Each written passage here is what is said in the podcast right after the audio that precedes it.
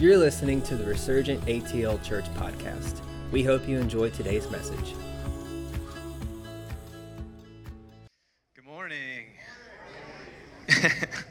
How is everybody? Um, we're going to actually play a video really quick. If you don't know, we do have a school of transformation here, which is our school of ministry. Uh, school of transformation is a combination of a school of ministry and a school of discipleship because we want to be in your life. We want to walk with you. And so this will be our second year of our school. Last year, we had a whole group of people from in here come and uh, graduate from the school. Absolutely amazing time. And we have taken what happened last year and we've adapted it and moved some things around and just really excited about this year. We feel like we have a great plan.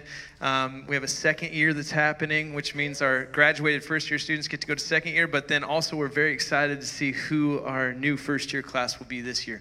Um, so if you are dreaming about going or praying about going, let, let's just all close our eyes right now. Just close your eyes and just listen through my voice, the Lord speak to you. No. it's called the ministry of manipulation right there. That's we, we, we don't teach that at the school, but uh, no, uh, we, I really feel like everybody should, if you have the opportunity, I think you should come to the school. It's absolutely life transforming. Uh, it's a great time to focus yourself on the Lord and what He's doing in your life. And also, it's just, um, it's transformational because the depth of identity that comes from it, dreams coming out, and everything like that. So, uh, we are going to play the video now.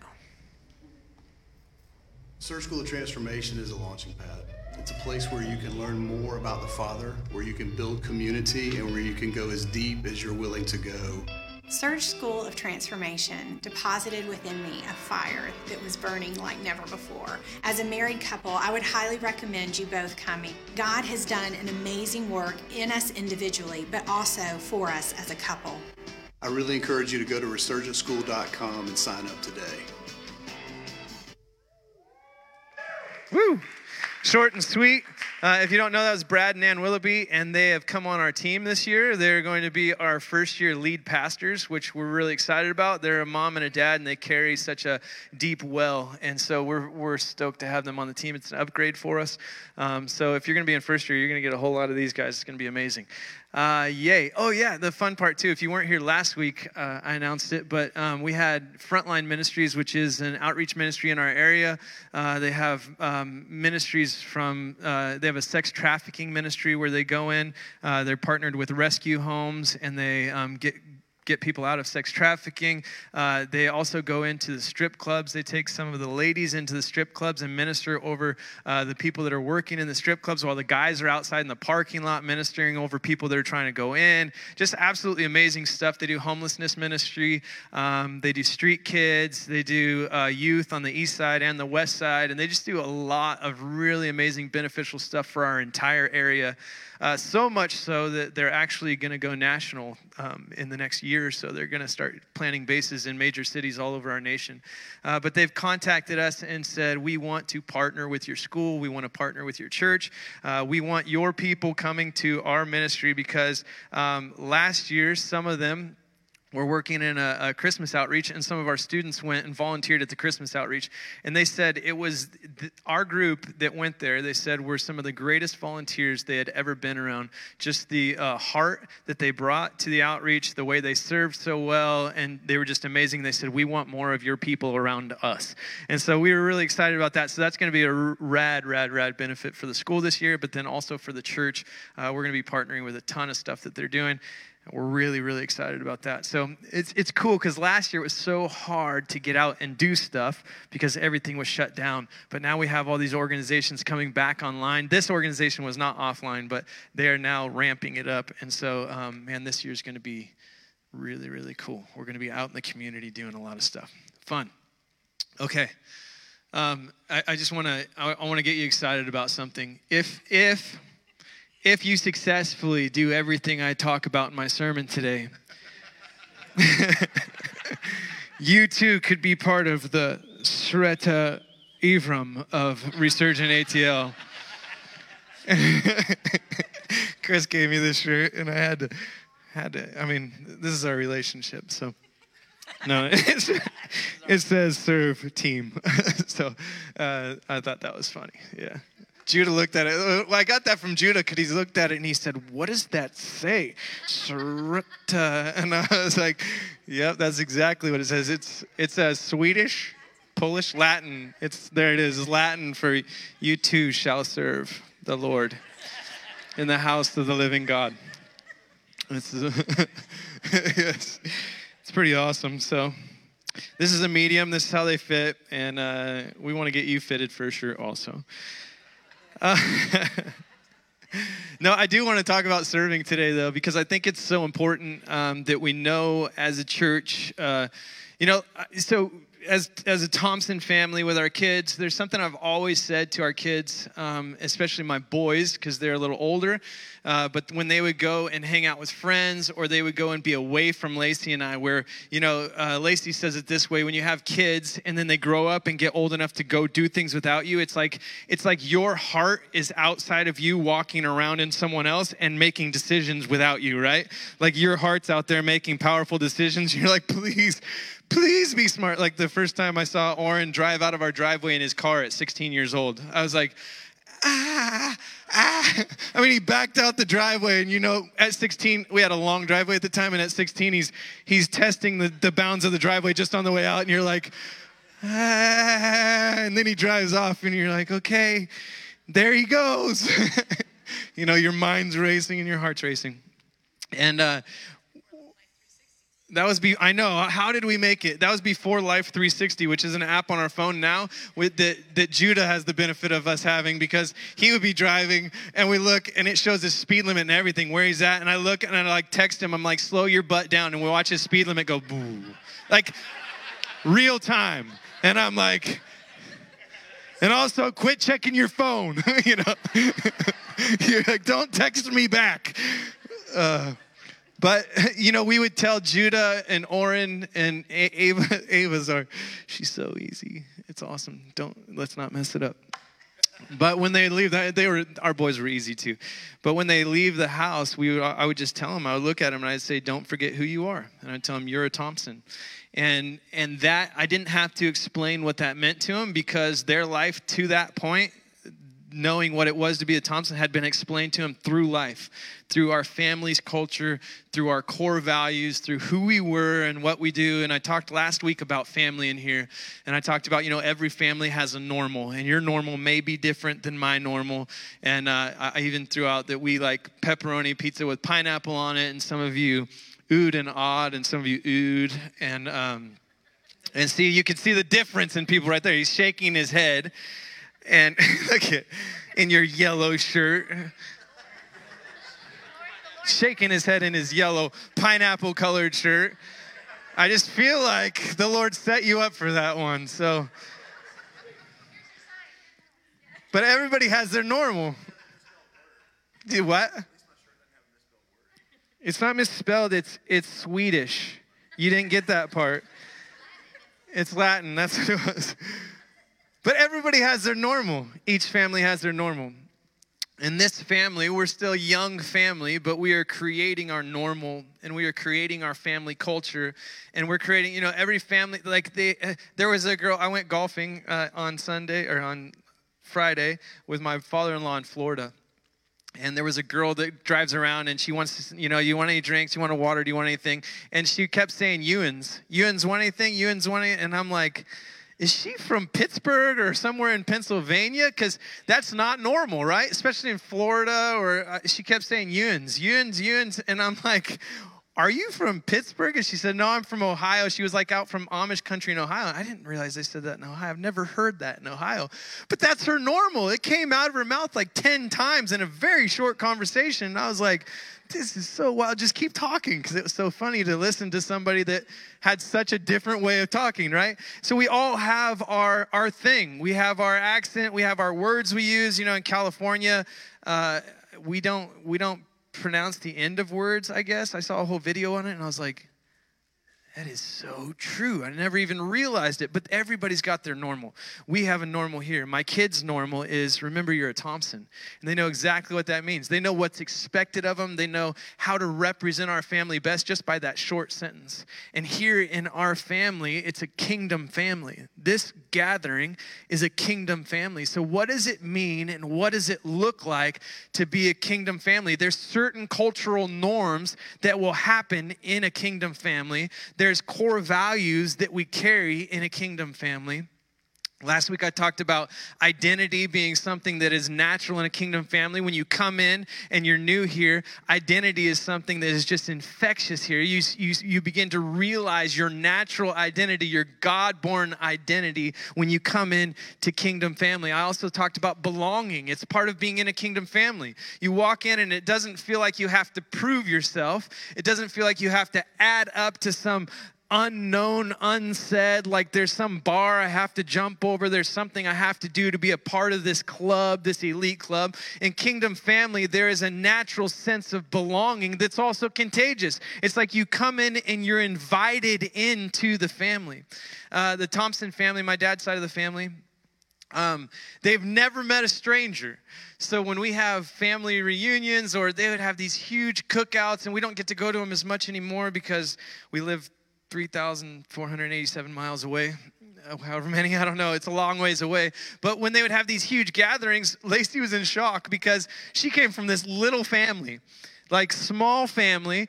And it's uh, her mom's side of the family would be her mom and her brother and maybe an aunt or an uncle and like that was pretty much the entire family the thompson family when we'd have a get together there's 150 people there and I don't know a lot of them. I grew up in that family, and I'm like, hey, what's up? You know, you just know everybody. Hey. No, it wasn't even a family reunion. It was like, hey, we're having a cookout at Aunt Chris's house. And I'm like, oh, cool, we'll stop by. You get there, and there, there's literally dedicated parking in the bottom of the farm. She has a farm. There's dedicated parking down there with people waving you down the hill. Like, we have our own parking team in my family reunions. And that wasn't even family reunions, it's just a cookout. And they've got like karaoke happening. It's a full on thing and you go there and it's a fun time and they've never met a stranger like I have people that are part of my family, not by blood, but they're a Thompson, and they come to every one of those cookouts because they were one of my cousin's girlfriends at the time when they came the first time. They no longer are, but now they're part of the family. I have friends in Redding that I haven't talked to in years, and I see them post pictures being at my family cookouts. They never came with me once. But now they go to my family cookouts. My friend Cameron, my, my friend Brian's older sister Cameron, that loose of a relation to my family goes to my family cookouts all the time and is considered part of the family because that's just how the Thompsons are. I have a Hawaiian cousin that is not related to me at all. Thought my whole life she was. She just happened to show up at a cookout, friend of a friend, and now she's my cousin. Our family's huge. If you want a big family, this is how to do it. If you don't want to birth them all, but you want a big family, this is how you do it. You just adopt everybody that wants to come to a family cookout. And, and I think that is a picture of kingdom family. It's not a picture of religion, but it's a picture of kingdom family. I talked last week and I said, you know, in religion, the first part is behave and then believe. And if you do enough behaving and enough believing, then eventually you'll belong. And there's a lot of other steps that happen in there, and there's membership cards, and there's tithe records, and all that kind of stuff to get into that club. But in kingdom, you belong first. And out of your belonging, you're with family and you're rubbing shoulders with other believers and you're seeing the culture. And from there, your belief starts to happen, right? Like belong and then believe. And from that, your, your decisions and all of your everything that you do starts to follow that belonging that belief. So you start to behave naturally, not because somebody's, you know, looking at every decision you make. Chris stirred it up by quoting part of my sermon last week about, you know, the church has been in the business of sin management for far too long. It's not our place. But, you know, people aren't managing your sin or your decisions. People are loving you well and you belong. And from your belonging, your behavior just naturally follows your belief. It's just easy that way, right? Like everything starts to change inside of you. I was a drug dealer the week before I came to church, had a radical encounter with God, came to church, and I never, ever once tried to sell drugs to anybody at church. No one told me you need to stop selling drugs to church members. There was no like, nobody, there was nothing that happened like that. I just didn't do it because I got around healthy and healthy started happening to me. It's just how it works. Healthy is contagious the same way that unhealthy is contagious. There's a study that says you are the sum, the sum of the closest five people in your life. Like you are pretty much the five closest people to you in, in a person. That's who you are. Why? Because you are so influenced by the people that you are around and you spend time with. And when we do kingdom family well, the influence that happens in kingdom family is transformational to people that come in the doors. It is, huh? Come on. Um, when I first uh, when I first started going to Bethel Redding, I was shocked by something because Bethel Redding's not a small church. Like it, it's pretty large church. And Bill, you know, he was a big deal to everybody. Like they would, they'd say, "Hey, do we have any visitors today?" And there'd literally be like a group of a hundred people that traveled together to be at church on that Sunday to see Bill speak. Like crazy stuff like that, right? And, uh, and I, I watched Bill and I watched his natural and I watched how he carried himself in the environment. And he would show up early and he'd be in pre service prayer, but he would just be loving people and he'd be praying for people. And then after the service, when he got done, every single Sunday, he would take a beeline for the door and he would stand at the back door and shake everybody's hand on the way out. I'm talking, there is a line worse than the airport to try to get out to shake Bill's hand. But he's stand there until the last person walked out the door, he would shake their hand. I remember being so impressed by this man's heart. And I thought, man, this is crazy. I remember one time um, I went to use the restroom. I was in there, and Bill was leaving the restroom. And he comes out and he's talking to people, and I watch Bill not doing it for anyone else and not like it wasn't you could tell it wasn't the first time he'd done it but as he walked through the restroom there's some trash on the ground. He picks it up he throws it away he washes his hands he gets a, a towel he wipes down the entire surface of the sinks and everything like that throws it away washes his hand again and walks out of the bathroom. It, it's cultural there. It's just natural. A servant. I was seeing jesus through natural actions. You know, Jesus came and the disciples thought he's going to be riding in on a horse with a sword. We're going to overthrow the government. He's going to sit on the king's throne and everything's going to be better after that because he's going to conquer everything. Jesus came in wearing sandals and a robe, walking from town to town, serving people, washing feet when the disciples are like, Get up, Jesus. You're supposed to be, you know, like, come on, we're on a path to the to the castle, not to the, you know, I mean, what are we doing here? Do you know who she is? Or do you know, like, this woman shouldn't be touching your feet? She's pouring, uh, this is crazy. Like everything he did was outside the norm, but everything he did was with a heart to serve the people around him. He broke every every expectation they had of what this king would look like. He came in as the servant king. He came in with his very first act is becoming a human being to lay down his life. The whole kingdom is based around the heart of serving. You look at, um, it says, wives respect your husbands, right? Honor your husbands. And husbands do what? Love your wives. And lay down your life for them the same way that Jesus laid down his life for. Uh, how did he do that? He died. Died. I mean, marriage is set up, kingdom marriage is set up that you would serve. Men, you are to serve. You are to lay everything down to the point of death unto your spouse. Like, this is the kingdom. Is there tension?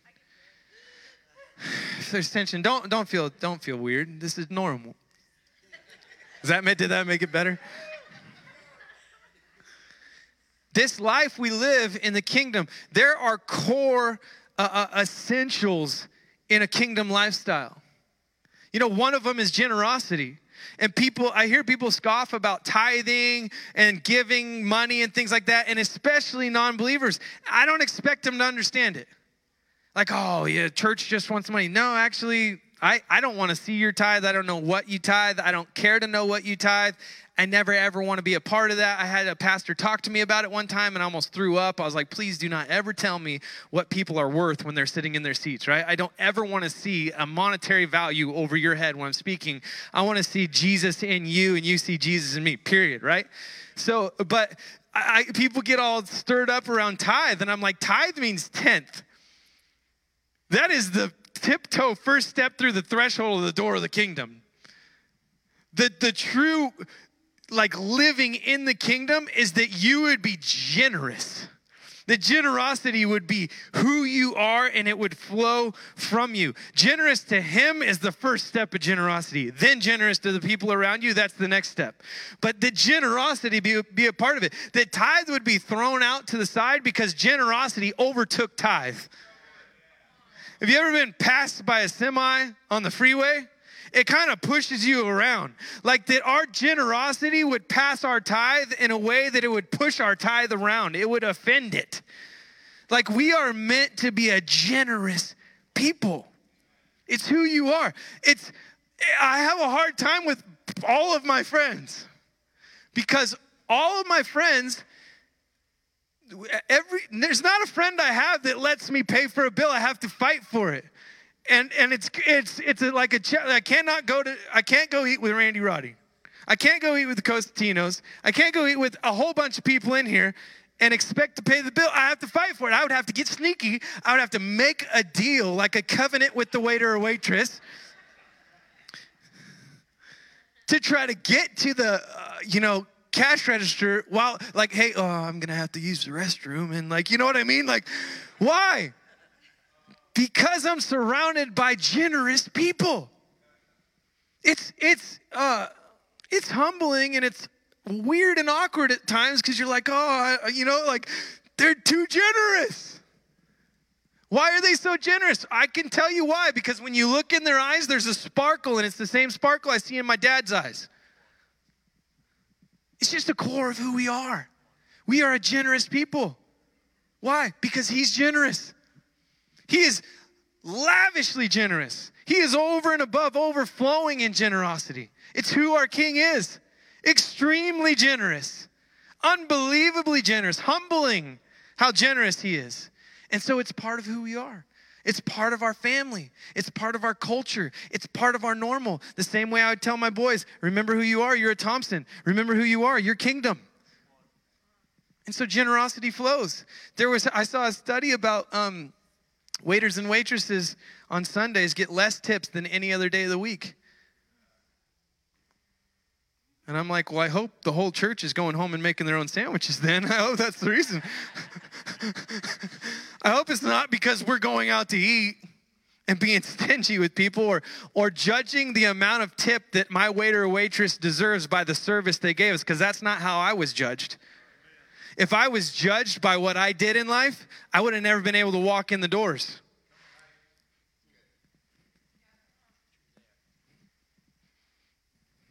Like I, I, I walk in the doors and burst into flames is what should have happened. Right? That would have been wild. that would bring a seriousness back to church, right? Whoa. I wouldn't have been accepted in. If Jesus was judging the tip that I get in life by my actions, I wouldn't get accepted in. And we receive such grace and such mercy from the King. Then we leave these doors and we go out to a restaurant and we judge the person that's bringing food to our table by how good their service was and how much they're worth to us. And I'm like, the kingdom's so much bigger than that. The kingdom says, I don't care how much you suck as a server, you're going to receive generosity to me because my generosity is not based on your actions. My generosity is based on his actions. That's the kingdom right there. That's it. That's the kingdom. When uh when I was at Bethel when, as a young Christian, it, was, it blew my mind to see the generosity and the service that happened there. And people just serving, serving, serving. Uh, you walk in the door, and people would be happy to see you, and they don't know who you are.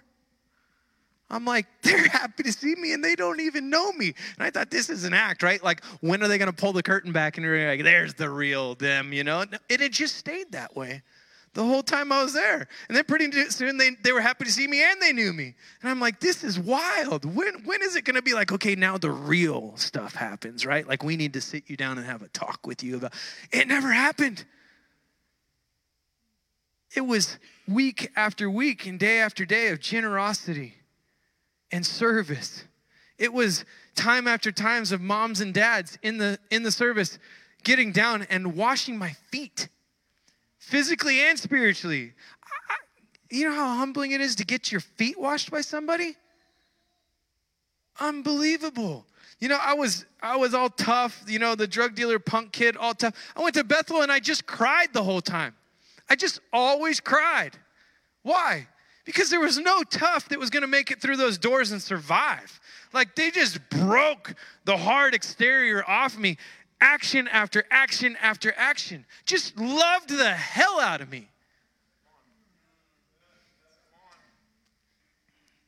It's huge. Lacey, Lacey, we were talking about it this morning on the way to church, and she was saying how um, you know, she was a young mom when she went to Bethel, a young single mom when she went to Bethel. She went right before me. She's the one that invited me. So if this is a pyramid scheme, she feels like she has like quite a lot of like she she can do it. She's doing okay because she got me got me on her team or something like that. She said she's done. so um, but she went to Bethel and she's a young mom, and it's hard enough to be a young mom in life and then be a young mom new at the church and single mom and all this stuff. And she showed up to Bethel, and Orrin uh, was just a little guy at the time, and he would he hated going to children's church. He would not go. And so if he didn't go, he was wild man also. Like this boy would get up on the stage at Bethel, it's 10 steps high, and he would run as fast as he could off the stage and dive to the first person he saw, didn't know them, and they didn't have to make eye contact with him and realize he's doing it. He would just run and dive. I literally a little three, four year old dive bomb. He would take people out sometimes. You'd be like, no, bam! Like this boy was wild. I mean, she, she had one of those leashes for him, you know, like where they wear the harness and they put a leash on it for the kid, and people would like be like bark at her and stuff, and she'd be like, "You have no idea. He runs faster than us." Yeah, he, she's like, "This is a life-saving device for him." because he's like, yeah, that boy, three years old, would ride a skateboard down the street like this, pumping his heart. He's a wild man. And so she'd put him in the, the nursery or the toddlers or whatever, and he would just scream and cry forever. So she couldn't she couldn't put him in there. But then how do you enjoy church with with a wild child, right? And uh, when I when I first um, when we first got together, I saw a book on her mom's shelf, and it said how to deal with a uh, what was it? Raising a Strong Willed Child by Dr. Dobson. and I'm like, what's that mean? Oh, I found out. He's a wild man. But she took him to the nursery, and there's a lady there named Lisa Quilala. And Lisa Quilala, if you know who Chris Quilala is, he sings for Jesus Culture worship leader. Lisa lived two doors down from me. Actually, her family, massive reason why I'm even standing in front of you. Because when I was having rager parties and dealing drugs and, and just being wasted two doors down from them, they would stay up all night wailing and crying in intercession over my life. Whew. Their normal was this their 12 year old daughter would stay up. I found out after I got saved, I didn't know. Found out after I got saved, their 12 year old daughter would stay up all night sometimes crying out for my life to be saved by herself. That's their family normal, right? So Lisa's in the nursery, and Lacey's, you know, she's gonna try one more time. Let's see if he'll do it this Sunday. And you know what Lisa did for Lacey? She said, Give me, give him to me. He's gonna be fine. You go to church, you enjoy yourself. Me and Orrin, we're gonna be just fine. But he's crying. I know. He's gonna be just fine. I'll take care of it. You know what Lisa did? She took the extra step. And because she did that, a young single mom who may have given up and gone, you know what, this just isn't for me. And this was before you could watch church online, right? This is before you could turn on your phone and like be in a Sunday service just like that. This is before you could just play any song you wanted from an app and have your own worship service. This was like, if I'm gonna go to church, I have to physically go to church. And you know from being a parent how much it takes from the bed to the chair, like that journey alone is a wild one. Like you if you see some of the kids walk in sometime and they have this bewildered look on their face, just give them a couple minutes. They made it. They made it here. But she would make it to church, which, which was the battle. And then the battle was still going, but Lisa said, Nope, your battle's over, and took Oren, and Lacey could go into church and actually get the healing she needed and have the encounter with God that she needed and actually worship knowing, like, I don't have in the back of my head, what's my kid doing? I know he's safe because he's with a wonderful person right now. Someone who is mothering my child as if is their own child. And that was Lisa Quilala. Absolutely amazing. Beautiful, beautiful woman. Uh, she's, she's awesome. She's like a mom to me. I love the Quilalas. I, they're worth their weight in gold and more. And they serve, they've served both of us separately before we were ever married in such a dramatic way that there was transformational change in our hearts that we can give the credit to their family for going the extra mile and serving us when I didn't deserve it. I was just their neighbor. In fact, I was their neighbor that kept them up most nights. I'm talking fights in their front yard, like big fights, like 20 people fighting, and it spills over into their front yard. Cops coming, lights flashing through their windows. There's not a curtain on the planet that can stop those lights from coming through in the middle of the night. I mean, this is crazy stuff. But still, they looked at me and they saw the heart inside of me and they would cry out for Jesus on my behalf and they would serve me and they would serve my family. Who are these people? They're kingdom. That's who they are. And that's kingdom normal. I want to extend an invitation this morning. Um, I want to extend an invitation for us to move out of COVID mode, right? Because when uh, we would talk to Chris and Terry regularly before we ever decided to come here, and um, talk about right talk about church and how it was going and everything. And I met some of the people that were serving. I actually got to speak uh, online to people that were serving and stuff like that and and there were a lot of people serving but the natural thing that happened through covid was the church got shut down for a short period of time. This church shorter than most because most stayed shut down and chris and terry were like let's go. And um, but the church shut down for a period of time and i think all believers naturally did this a little bit right? Uh, uh, most believers naturally did this a little bit just took a little bit of a step back and and it was natural like global pandemic nobody ever experienced this before but now we're back and we're rolling full swing and i want to invite you back to the service table. I want to invite you back to the dinner table where when family shows up family brings something to the table family has something to offer. If you're a guest come and enjoy dinner. We don't actually we don't want you to do anything if you're a guest, we don't want you to get up. We don't want you to wash a dish. Very kind of you, but please sit back down. That kind of stuff, right? Like we just want you to come and we want you to enjoy the celebration. But if you're family, there's something expected of family. It's normal, it's culturally normal, and it's especially kingdom normal that you bring something to the table. You bring yourself to the table. You bring yourself to the table in worship, and you give, you give your best to Him in worship. Like worship is us pouring ourselves out for the one that deserves it more than anyone or anything else, right? And we bring ourselves to the table and worship. Listen, this band right here, they can play the best songs on the planet. They can have voices like butter, right? Like just smooth. And they can play their guitar riffs. And I guess his new name's Matt, can play. Matt, you look like a Matt. You told him. He's like, well, I guess I'll change it. Um, but they can do everything right. And depending on us, this band can have a heavenly experience and it cannot translate from here to there.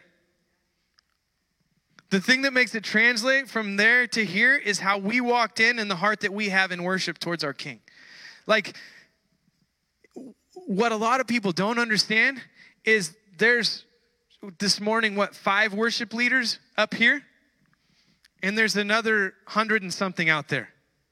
Like you are a worship leader when you walk in those doors. You are setting a table. Like you are putting a placemat out for the Lord. You are saying, Here, God, here it is. Like you are filling a bowl with your praise. You are filling a bowl with the incense of your praise, that it would be a sweet aroma, is what the Bible talks about, unto the Lord. Like your praise. It talks about your praise in the same way it talked about the burnt offering.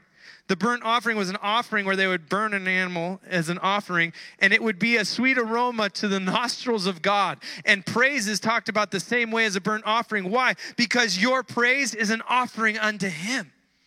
And so we come in and we serve the Lord with our praise. We come in and we serve each other with kindness. And some are doing it at the door with a smile, right? Every single Sunday morning. Come on. We get a, a it's our it's our 9:30 normal. Our 9:30 normal. And uh, that's what time we get here. Yes, I know. Yes, and our and our diehard setup team, and also greeting at the door. Thank you. And uh, it's beautiful. It's absolutely beautiful. And that's family right there. And we experience it. And some will do it in here by greeting, and some will do it by setup, and some will do it even unseen by teardown. Yeah, after you leave, everything gets taken down. And some will do it behind a soundboard, and some will do it with behind the computer that does all the other stuff, lights and everything else, and recording and all that stuff so that people can get the messages online. And some will do it in children, and some will do, I mean, there's just a bunch of places that it happens here. Why? Because this is family. And you think by doing it in children, they're serving you and your kids. You know what Lisa did when she served Lacey? She served Lacey by letting her go to church. You know who she was really serving? This is biblical. She was serving Jesus himself. That when you serve, that it wouldn't be unto man, but it would be unto the Lord himself. That is the key to not burning out. If you serve people, eventually you'll get tired of it. You'll burn out. But if you serve the Lord, then a thousand people can come through your door. And it's still unto Him, and it keeps your heart right, and it keeps your motives pure, and it keeps your attitude in check, and it keeps you pointed the right direction. We don't serve the people around us. Yes, the people around us get the benefit and the fruit of our service, but my service is unto Him. If I was serving people in the church, I would have quit years ago. Not because of you, but because of them. Let's figure that out. Dude, people can be rude. People can treat a pastor the same way they treat their servers. I, you can tell a lot by someone how they treat their server at a restaurant. If I'm going to be their friend or not, I can tell by going to lunch with them. And people treat their pastor the same way. Uh, most people, most like you people, all treat us very kind. You're awesome. You're amazing. You're beautiful. You're wonderful. But sometimes, just sometimes, there's people, and I don't know who raised them. I don't know Maybe their dad never told them, remember you're a Thompson, something, I don't know. But some people, they come in and they're like an outside dog, you know? Outside dogs. outside dogs don't care what they go to the bathroom on. But when you come inside, you're not supposed to do that. but I would have quit a long time ago if I was serving you. Because my service would have had a definite shelf life on it. Because there's only so much I can give to you. But when I serve Him, I tap into an endless supply because He serves me first. And that supplies everything I need to then serve back. It's the same way that the Bible says we love Him because He first loved us. Jesus said this He said, When you clothe, I'm sorry, let me back up and say it the right way. Jesus said, When I was naked, you clothed me. When I was hungry, you fed me. When I was in jail, you came and visited me. And the disciples were bewildered by this because they're like, wait, have we seen you naked? when were you in jail? Wait, jail? What? He, they, because when you did this unto the least of these, you did it unto me. And so the heart of service is found when we can keep our eyes on the one who serves us best. And when we serve other people, and when we clothe the person that's naked and we visit the person in prison and we and we're going to have a lot of opportunity to do that kind of stuff. Well i don't know about the naked part but visiting people. And this guy i don't know how many people have you visited in the hospital since i've known just since i've known you? Hundreds? How much time have you guys spent in hospitals? Yeah now they won't let you we, we've tried a few times, they just won't let you. But I mean, hundreds of people you visited in the hospital. And how many of those people didn't have anybody else coming to see them? Right. And how many of those people would just weep and cry because you're there and you're loving on them? Right? And so it's the tears, it's the tears of Jesus that you're seeing right there. It's tears coming down the face of Jesus because when you visited that person in the hospital and you touched their heart, guess whose heart got touched? Like, this is the heart of our family here. This is natural. This is cultural. This is who we are. When I say to my kids, You're a Thompson, they know who they are. When I say to you, We're kingdom, this is who we are. We serve. Why? Because He first served us. We love. Why? Because He first loved us. We're kind. Why? Because He was kind to us when we didn't deserve it. I served His table bad. I spilled orange juice on His new suit, right? Like I made a mess. And He said, You're worth the biggest tip you ever got in your life. He judged my worth through his eyes, not through my actions. Blew my mind. So, why would I walk out of these doors and live my life opposite of what he showed me? Why would I judge people by their actions? Why would I tip a server by their service? Why would I be kind because someone was first kind to me? It's just it's just opposite of the kingdom. I'm kind to people because they don't control my kindness. I love people because they're not my source for how active my love is. I'm generous because thank God they don't have one of my bank cards, right? Jesus does, and thank God for that. I serve because he first served me. I went, um, and there's a lesson to be learned here. You can do too much. So we don't want that from you. Like you can do too much. When when we were going to Bethel, we first got married, and we were, you know, school ministry students, just crazy, wild, had more energy than we have right now. Amen to that, she said. But we served on every team we could serve on. It was it was just so natural because you could see it in family around you, and that's what family did. So you just jumped on. And so we served on every single team. And I remember I was in second year school ministry, and Banning came and he pulled me out of class. Yeah, right? Last time I got pulled out of class, I was getting kicked out of high school. And I, I wasn't in class. Never mind. They called my mom. that was it. But he pulled me out of class, and I'm like, yeah, you know, awkward, shoulders up, can't, and I, you know, you're like in that defensive mode. And he's like, look, dude, I gotta have a conversation with you. I'm like, I don't, I don't even have time to screw up. All I do is church. like, what could I have possibly done? Did I forget something? I don't understand. He's like, I gotta do, I gotta talk to you. You're doing something that needs to change. And I'm like, oh no, you know, I thought, oh man, I thought I had this whole thing down. And he's like, you're doing too much. Like, what do you mean I'm doing too much? And he's like, You're on every team. You're on the prophetic team. You're on the outreach team. You're on the children's team that goes Sunday morning, picks up the kids from the low income neighborhoods. You're a bus pastor on the bus for the kids. You also feed the kids on Sundays. You do the homeless lunch after church.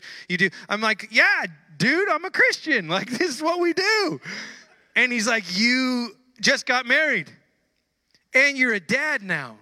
You have a son. I'm like, I know. We do it together. Like we go out. Like Oren's out there praying for. He was so little. His hand. He just grab a hold of a finger and pray for people right there. Like he would.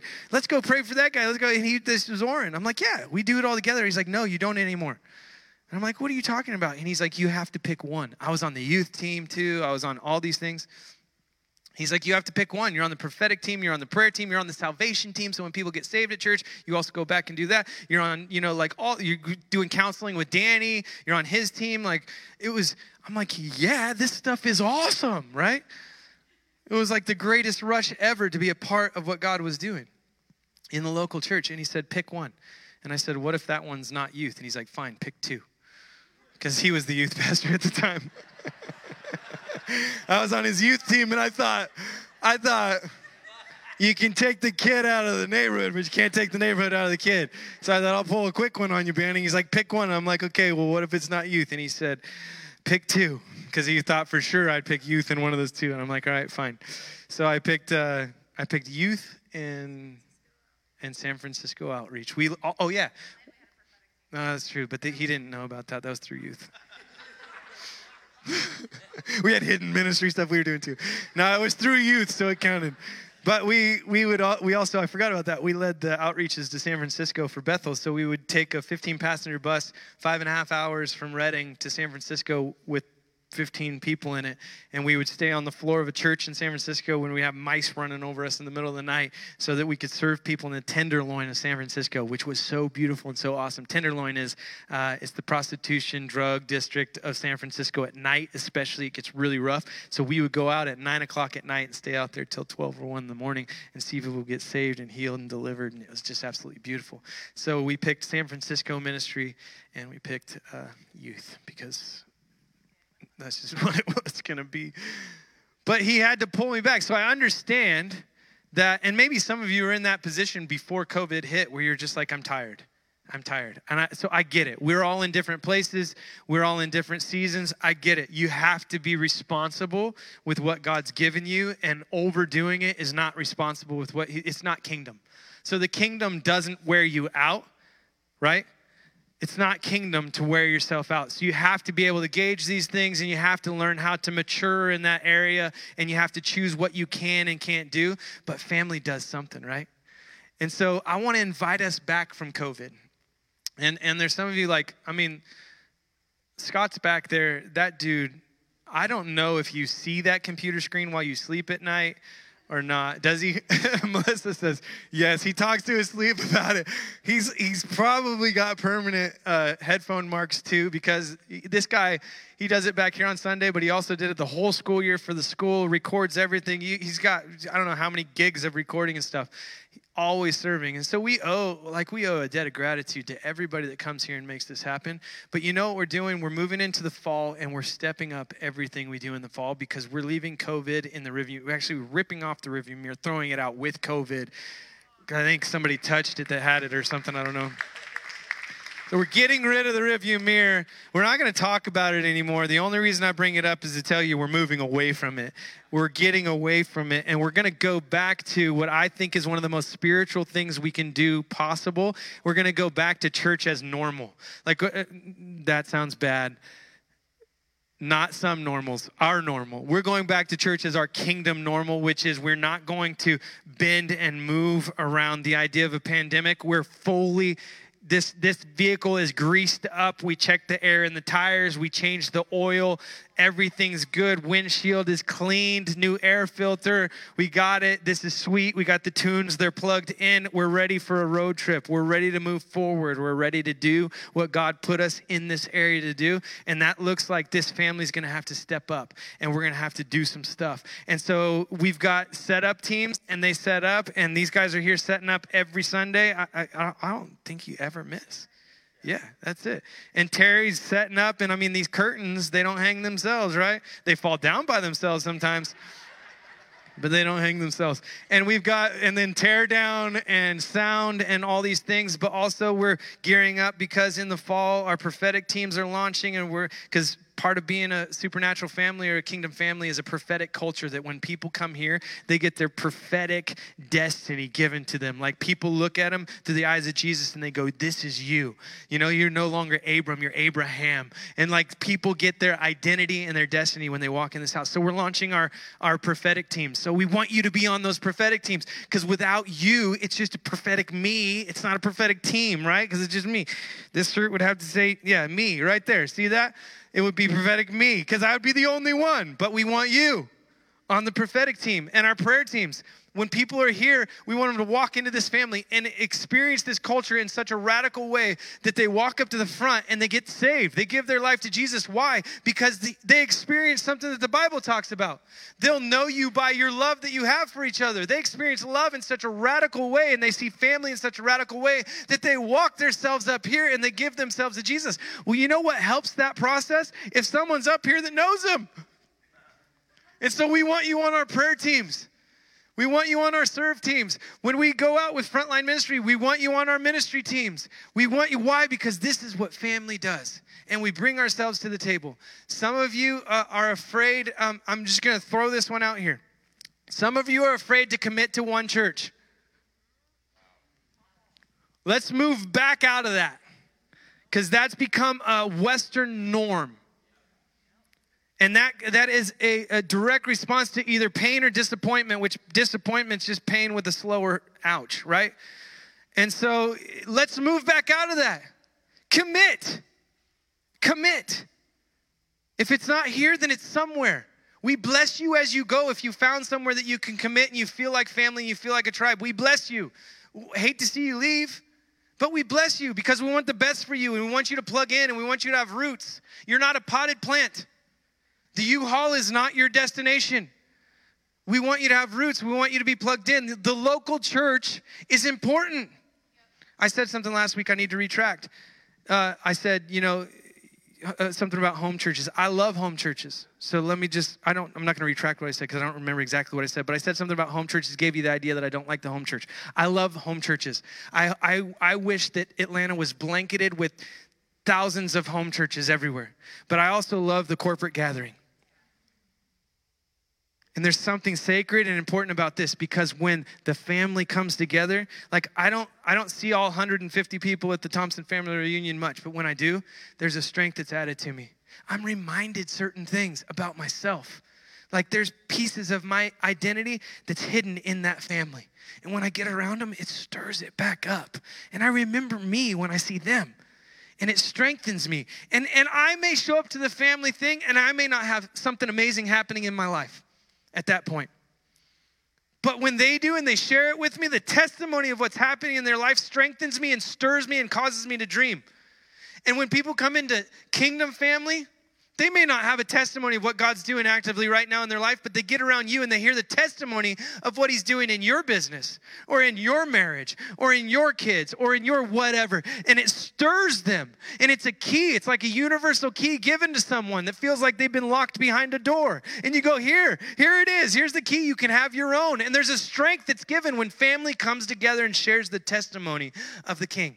And that's why we do this corporate gathering, because we're better together. And so we want home churches, but we want the corporate gathering at the same time. That's what I wanted to say from last week. I gave the idea like I didn't like home church. I just think that if we are all in 10 person houses, we could have some impact, but when we all come together and 200 of us set our minds on something, there's a greater impact that can happen when we're all going the same direction, right? And so that's why I love the local church too. But this is what we're doing. We're gearing up. We're moving forward. We're going to serve together. Colossians 3 30, 23 through 24 just to make it official. Whatever you do, work heartily as for the Lord and not for men, knowing that from the Lord you will receive the inheritance as your reward. You are serving the Lord Jesus Christ. The sad verse, this verse has always been sad to me, but the sad verse is this Matthew 9, I got to give a sad one, I'm sorry. Matthew 9, 37, the harvest is plentiful, but the laborers are few. Don't get it twisted. If you're parking cars in a parking lot on Sunday morning, your job is just as important as Cody's beautiful voice or Julie's beautiful voice. You're greeting people at that front door. You are the first eyes of Jesus that someone sees when they walk in this place on a Sunday morning. You don't know what their commute looked like. You don't know what their Saturday looked like. You don't know what their month of July looked like. You don't know what 2021 has been to them. But when they walk through these doors, they encounter you first, and you get to give a piece of the kingdom right there. Whether through a smile or a hug or a simple word or a great conversation, whatever it is, you are Jesus to them. They walk in and our building looks great and everything's set up beautifully. Guess what that does? It stirs something inside of people, and you're Jesus to them don't get it twisted. These, uh, these ways of serving, yeah, it's serving the family, but at the end of the day, you are getting to extend the hands of Jesus. You're getting to be the mouth of Jesus. You're getting to be the eyes of Jesus. Like when you come here, we are the feet of Jesus. We are the body. And when people walk in these doors, they experience Jesus through each one of our contributions. And without your contribution, it's just not the whole picture. It would be like a beautiful painting, take out one of the primary colors. It's just missing something. This thing without you is just missing something. It's pretty important. It's not the same. And so I want to stir all of us. This is an encouraging message. Tell yourself that.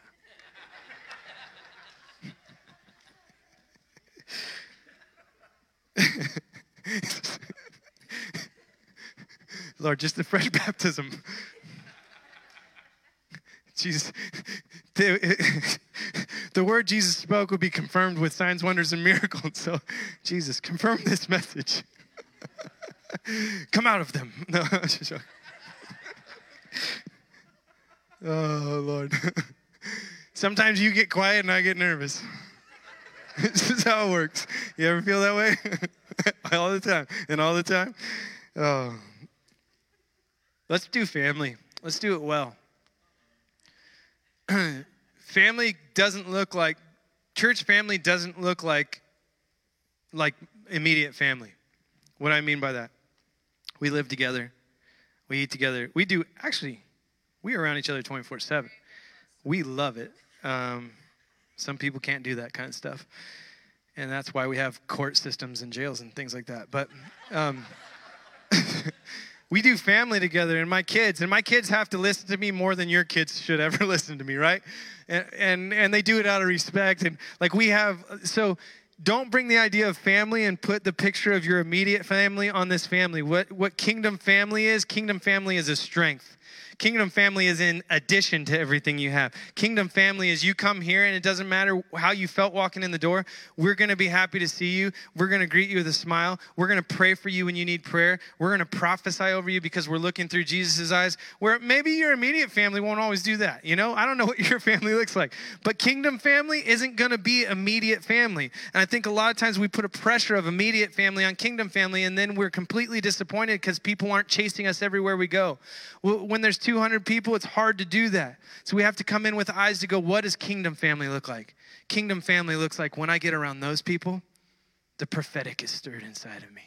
When I get around those people, I'm reminded how to love. When I get around those people, the testimony of Jesus is alive and well, and I walk out with my heart beating with the testimony of Jesus. Because why? Because the testimony was shared with me. Kingdom family is strength. Kingdom family is an identity reminder. Kingdom family is a place I belong even if I feel like I don't fit anywhere else. Kingdom family, I can come in here and I can get encouraged. I can seek my king. I can hug on people that are contagious with love. I can encourage people. I can look for the person that walks through the door that I don't know yet, and I can make a point of making them feel seen and known and loved because it's who I am. And when I go to lunch, guess what? Generosity just falls off me on the people around me because I'm part of a kingdom family. And so I have a, a clean view. And when I serve, I'm not serving people. People get the fruit and the benefit of it, but I'm serving my king because it's, it's just who we are. And so, would you stand with me? I hope that was encouraging for you. If it wasn't, then see Chris. he's, he's our pastor. See Terry. See Terry. She's retired. She can take it. No, see Chris, because Terry will actually confront me about it and be like, "Hey, when you said that, it did upset people." But Chris will be like, "Oh man, he said that," but he won't really ever say anything to me, and I'll be fine with that, and he'll be fine with that, and we'll just go hunting, and that's what makes everything better. Yeah, we'll go kill something. okay, Jesus, I thank you that you are establishing culture in this family. Lord, I, thank you for this young family. And God, I thank you that, that you, are, you are fully establishing us, that you've put a vision before us, that you have a purpose for us, God. And Lord, I just ask that revival would be seen, heard, known, and felt in this family because this family does kingdom well. God, teach us what it is to love each other. God, teach us what it is to love you. Teach us what it is to be a people that serve. Teach us what it is, God. When people come here, they expect, same way the disciples expect, they expected something. But what they experience is a serving king. They experience a serving people. They experience a loving people, God. Lord, teach us what it is to wear your sandals. Teach us what it is to walk the way you walked. Jesus, you are the way. Teach us the way, God, that when people walk in these doors, they would encounter you and your love. And it would happen through our greeters. And it would happen through our setup team and our teardown team. And it would happen through the prophetic. And the children would receive it in children's ministry. And the toddlers would receive it. And the nursery would receive it. God, that, it would just be a culture that flows so freely through this family, God. And Lord, we just right now, we just we send out a call to this area. We send out a call to the family members, the people that are supposed to be part of this family that aren't yet here. We send out a call to you. We say the doors are open. You are more than welcome. You belong here. You are accepted here. God, teach us to steward the things that you've put in front of us. Teach us to be good stewards of those things, God. That this family would be known for the love that we have for you for each other and for everyone that walks in these doors. God, make us famous for love if you make us famous for anything at all. Jesus, we love you and we appreciate you. And everybody said, Amen. Amen. All right. If you're if you're itching to serve and you want to uh, get just jump in right now, we got some places you can do it right now. You could talk to Sarah. Raise your hand and you could talk about, hey, I want to get involved with kids. Eric and Sarah, I was told Sarah, Eric, I think that you should be one too. I don't know what they were t- thinking when they said just Sarah, but uh, or you could talk to, you could talk to Chris and Terry. They know everything about anywhere to serve. Yeah. You could talk to them. You could talk to a lot of different people in this area. You could talk to Tristan about getting back there. This dude, man, he is back here behind this soundboard, making sure everything you can hear everything and it sounds good. Talk to Tristan. Talk to Scott. Scott's back there at the computer. There's a ton of places to serve. If you want to, yes, please get on the setup teams. Talk to talk to whoever is you when you come in this church on Sunday. You see someone doing something, grab that person right now after church. Don't wait till next week. You'll forget. Grab them right now and get involved in something. And then as we go into the fall, there's going to be a whole lot more. There's going to be a ton of addition that happens to this. And so there's going to be places for everybody. This family will serve well because it's just who we are. You good with that? All right, I need to get our prayer teams up here right now. So if you are on the prayer team or you are a small group leader, a, a revive group leader, or you're on the school team and you want to pray today, then we would love to pray for you. If you need prayer for anything at all, whether physical, financial, emotional, spiritual, relational, I don't care, any of the shoals, any of the O's, we'll pray for all of it. We would love you to get prayer before you leave because this is also what family does. Family strengthens each other. Other than that, go out to eat, invite someone to go with you, and then tip really well. Cool? Let people see like we are generous people. Love you guys.